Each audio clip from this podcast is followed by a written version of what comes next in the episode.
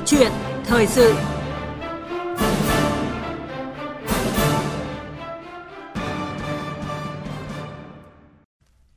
Thưa quý vị và các bạn, một vụ việc nóng trong thời gian gần đây thu hút sự à, chú ý của dư luận đó là hơn 304.000 tỷ đồng đã bị Trương Mỹ Lan và các đồng phạm chiếm đoạt trong vụ án tham ô tài sản, vi phạm hoạt động ngân hàng, đưa nhận hối lộ, lợi dụng chức vụ quyền hạn trong khi thi hành công vụ, thiếu trách nhiệm gây hậu quả nghiêm trọng và lạm dụng tín nhiệm mà chiếm đoạt tài sản xảy ra tại tập đoàn Vạn Thịnh Phát, ngân hàng SCB và các đơn vị tổ chức liên quan. Một vụ án điển hình cho thấy một cá nhân có thể thao túng chi phối ngân hàng với tỷ lệ sở hữu ngầm lên tới hơn 90% và rút tiền ngân hàng để phục vụ mục đích cá nhân thông qua hệ sinh thái với hơn 1.000 doanh nghiệp. Từ vụ án này cho thấy quản trị hệ thống ngân hàng đang có những lỗ hổng lớn. Bên cạnh đó còn có thêm những tiêu cực khác liên quan đến hệ thống các tổ chức tín dụng gây thiệt hại cho khách hàng. Đây là yêu cầu thực tiễn đặt ra đối với công tác lập pháp trước những vấn đề lớn của đất nước. Và theo chương trình của kỳ họp bất thường thì hôm nay Quốc hội thông qua luật tổ chức ờ, tín dụng sửa đổi. Việc Quốc hội thông qua luật tổ chức tín dụng sửa đổi góp phần lấp đầy những lỗ hổng trong quản trị hệ thống ngân hàng, tạo cơ sở pháp lý để hoạt động tín dụng tiền tệ an toàn, minh bạch và hiệu quả hơn. Cùng với những quy định mới trong luật thì ờ, cần lưu tâm thêm những vấn đề nào khác để có thể kiểm soát được tình trạng thao túng tiêu cực, sân sau, kiểm soát rủi ro, từ đó nhằm bảo vệ, đảm bảo quyền lợi chính đáng của các chủ thể khác liên quan đến lĩnh vực này. Đây là nội dung sẽ được đề cập trong câu chuyện thời sự hôm nay với sự tham gia của vị khách mời là tiến sĩ Cấn Văn Lực, thành viên Hội đồng Tư vấn Chính sách Tài chính Tiền tệ Quốc gia. Quý vị quan tâm chủ đề này, vui lòng kết nối với tới số điện thoại 0243 934 1040 để trực tiếp trao đổi với vị khách mời. Chúng tôi xin nhắc lại số điện thoại là 0243 934 1040. À, bây giờ thì xin mời biên tập viên Thanh Huyền bắt đầu cuộc trao đổi. Vâng ạ, trước hết thì à, xin được cảm ơn tiến sĩ Cấn Văn Lực đã nhận lời tham gia chương trình ạ. Dạ vâng, xin uh, kính chào quý thính giả.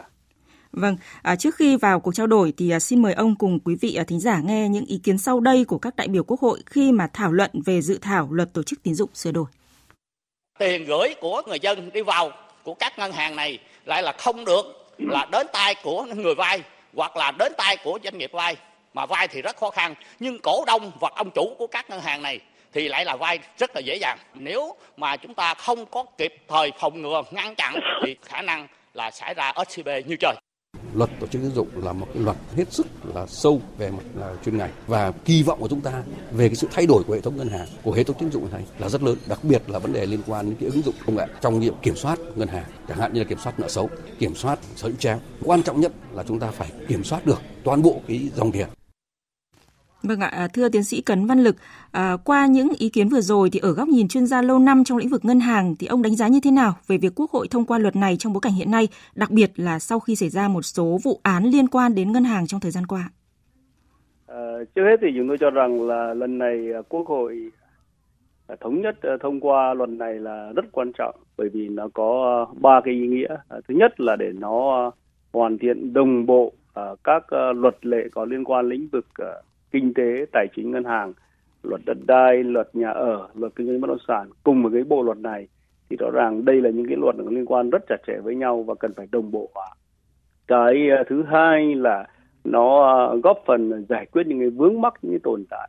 à, trong cái thời gian vừa qua. Vâng. và đặc biệt cái thứ ba là nó cũng sẽ góp phần để tạo kiến tạo ra một cái môi trường có thể là Ờ, có những cái hoạt động mới như liên quan đến ngân hàng số liên quan đến thanh toán điện tử liên quan đến cho vay uh, trực tuyến và một số những cái dịch vụ ngân hàng hiện đại khác. Cái uh, cuối cùng uh, chính là để nó uh, giúp cho hệ thống uh, kinh tế tài chính uh, bất động sản rồi cả ngân hàng phát triển lành mạnh hơn uh, trong cái thời gian tới. Thì vâng. tôi nghĩ là lần này là một cái đạo luật rất là quan trọng và thời điểm này là cái thời điểm rất là phù hợp để chúng ta cần phải thông qua Dạ vâng. À, vậy thì theo ông những quy định nào trong dự thảo luật lần này có ý nghĩa quan trọng mà trong cái việc xây dựng và quản lý phát triển hệ thống tài chính tiền tệ à, một cách an toàn và lành mạnh ạ?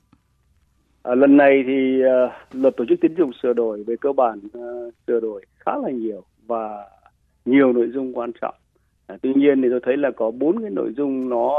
là tính nó mang cái tính chất ờ, rất là là là quan trọng trong cái thời gian hiện nay và sắp tới. Thứ nhất ấy là góp phần để ờ, củng cố ờ, tăng cường thêm cái công tác về quản trị, điều hành, quản lý, giám sát hệ thống ngân hàng,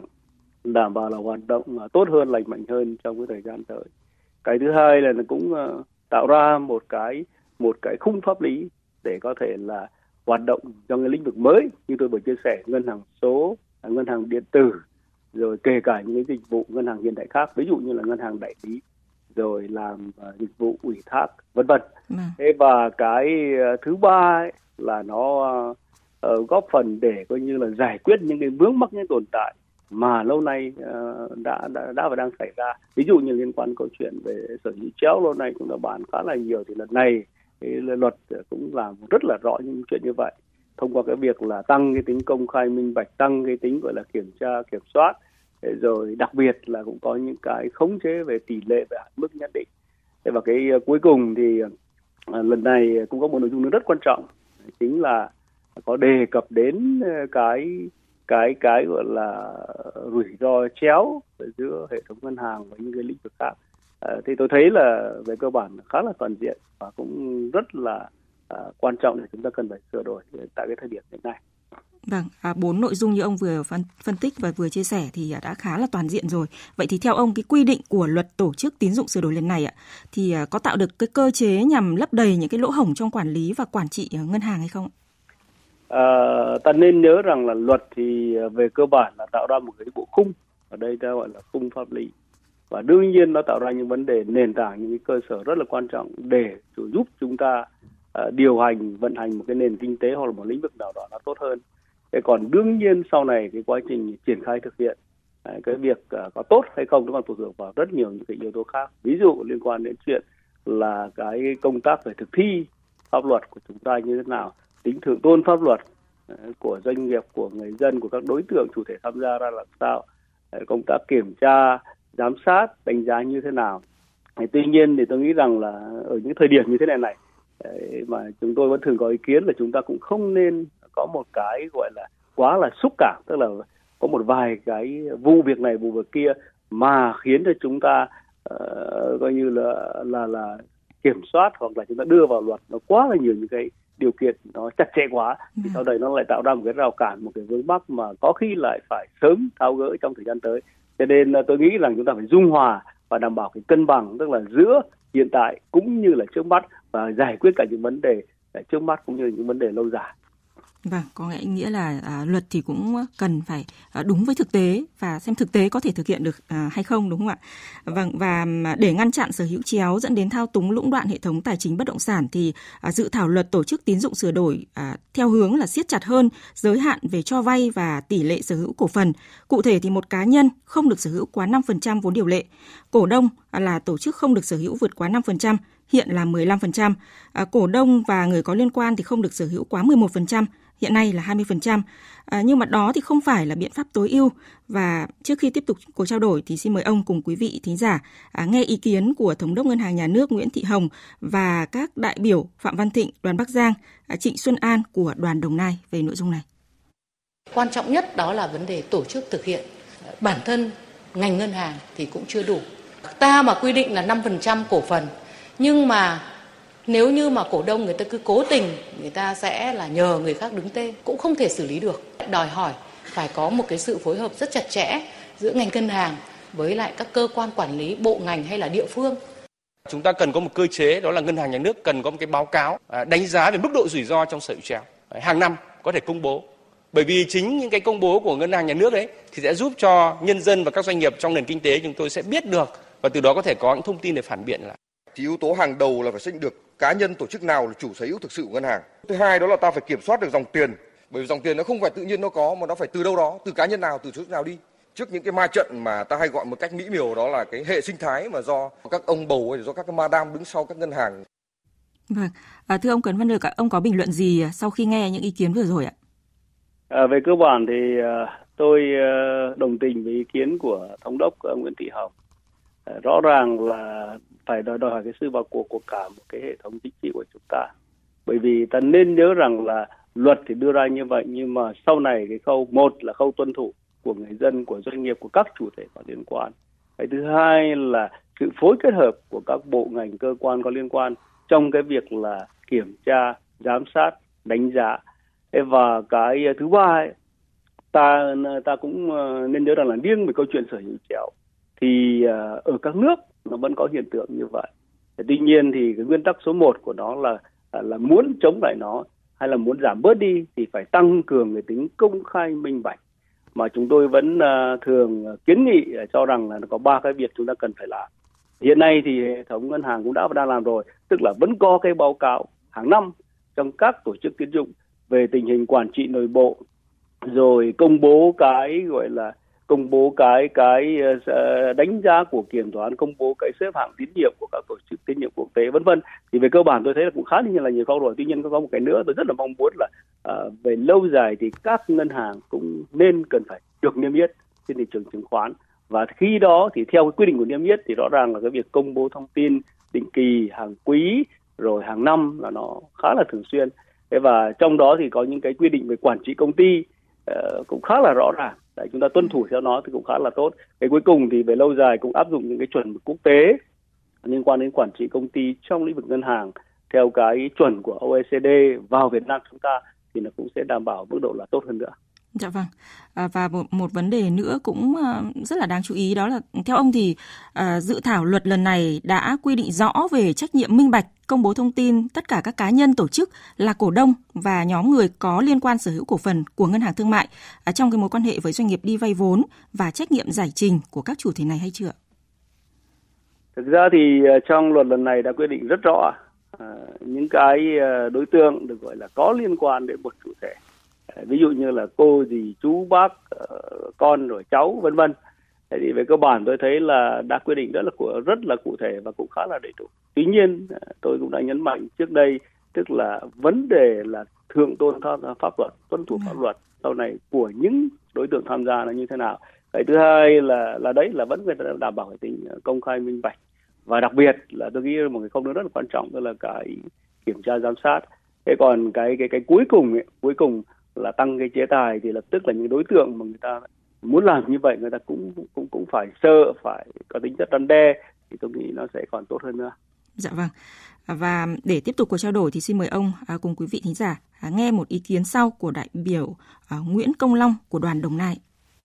Nguyên nhân mà dẫn đến sai phạm lớn của Phạm Pháp do chính là các cơ quan chức năng của chúng ta khi thực hiện cái vai trò quản lý nhà nước của mình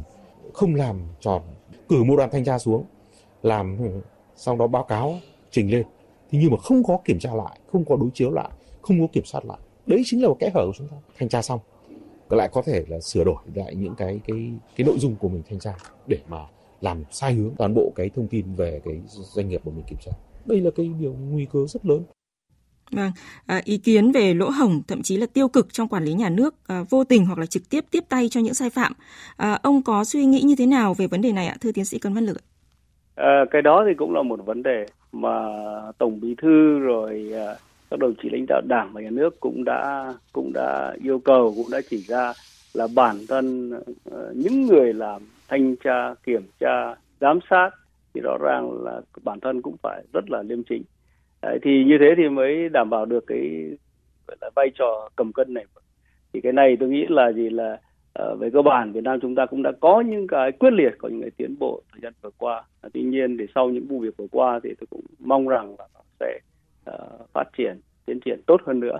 Ờ, đặc biệt là cái tính uh, thượng tôn pháp luật thế rồi cái tính gọi là vì cái chung uh, vì cộng đồng vì xã hội nó được uh, nhận thức ở mức độ cao hơn nữa. Dạ vâng. À, thực tiễn thì cho thấy là hệ thống cơ chế kiểm soát hoạt động của ngân hàng xem ra chưa phát huy được hết hiệu quả, à, trong khi mà các phương thức thủ đoạn vi phạm trong lĩnh vực ngân hàng thì ờ, ngày càng tinh vi, đa dạng và cũng khó kiểm soát. À, theo ông thì ờ, giải pháp tối ưu ở đây là gì và dự thảo luật tổ chức tín dụng sửa đổi đã có những quy định mang tính dự báo để xử lý được những tình huống phát sinh trong thực tiễn hay chưa?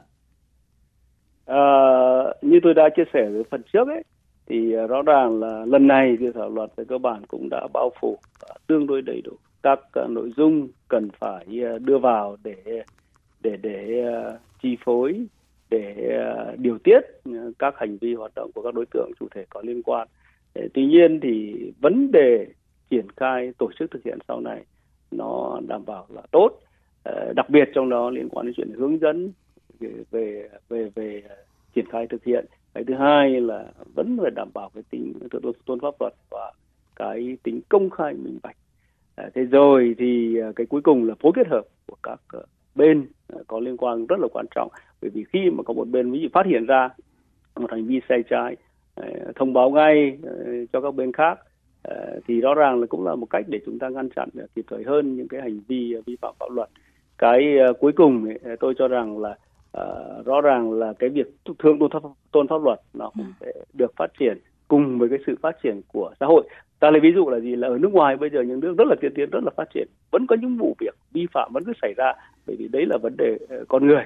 Tuy nhiên nó sẽ ít dần đi và cái tính chất nghiêm trọng của nó nó sẽ bớt đi. Thì tôi nghĩ là Việt Nam chúng ta cũng đã và đang uh, phấn đấu đi theo hướng đó.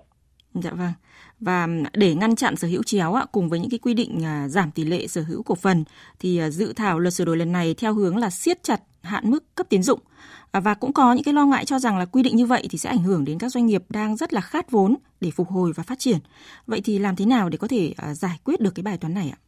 Đấy, đấy chính là cái mà ban nãy tôi có chia sẻ, tức là à. chúng ta phải luôn luôn tìm kiếm được một cái điểm tôi gọi là điểm cân bằng à. hay là cái điểm tối ưu tức là một mặt thì chúng ta vẫn cứ phải đảm bảo những quy định của pháp luật ờ, đã tạo ra cái môi trường gọi là kiến tạo phát triển.